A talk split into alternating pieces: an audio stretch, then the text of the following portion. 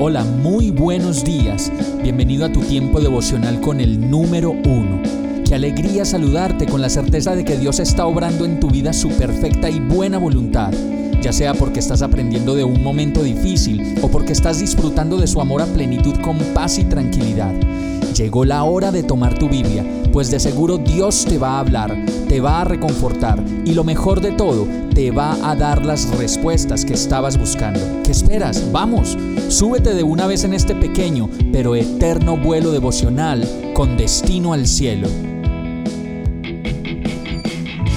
Y el mensaje de hoy se llama Eso no salva. Primera de Juan 5:12 dice, El que tiene al Hijo tiene la vida el que no tiene al Hijo de Dios no tiene la vida. Muchas personas piensan que el asistir a cultos religiosos salva, o que tratar de vivir una vida recta salva, o en otros casos que practicar disciplinas espirituales o participar de las ordenanzas espirituales salva. Y la verdad es que solo por gracia de Dios usted y yo podemos ser salvos. Y hay una sola prueba definitiva de ello, y es recibir a Jesús como Señor y Salvador. Una vez lo hacemos y conscientemente recibimos al Hijo de Dios en nuestras vidas, como lo dice este verso, tenemos la vida, pues sin el Hijo de Dios no la tenemos.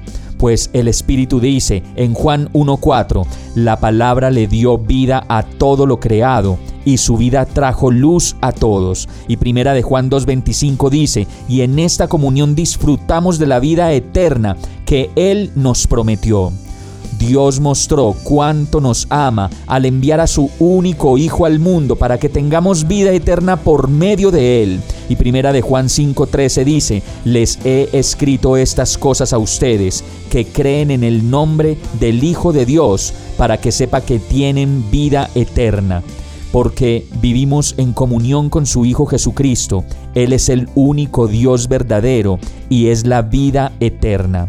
Termina el verso en primera de Juan 5:20 diciendo, y sabemos que el Hijo de Dios ha venido y nos ha dado entendimiento para que podamos conocer al Dios verdadero y ahora vivimos en comunión con el Dios de verdad. Vamos a orar. Señor, perdóname por considerar que mi salvación está externamente y sin ti en todas esas actividades que nos hemos inventado y que las llamamos espirituales cuando en realidad están ausentes y vacías de tu palabra y de ti.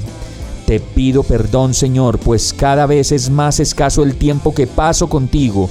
Hoy decido renovar mi fe, llenarme de ti, conversar más contigo y entregarte mi vida, pues sé que si te tengo a ti y soy consciente de que estás aquí, tengo la vida. Todo esto te lo pido en el nombre de Jesús. Amén. Hemos llegado al final de este tiempo con el número uno. No te detengas, sigue meditando durante todo tu día en Dios, descansa en Él, suelta los remos y déjate llevar por el viento suave y apacible de su Santo Espíritu. Solo compártelo con quien lo necesite y ames. Hoy, de la mano de Dios, todo será un gran día. Para más información visita nuestra página www.iglesiabierta.com o llámanos al 313-334-0116. Oramos y rogamos para que cada día te enamores más de Dios y para que no pares de pasar todo tu tiempo con el número uno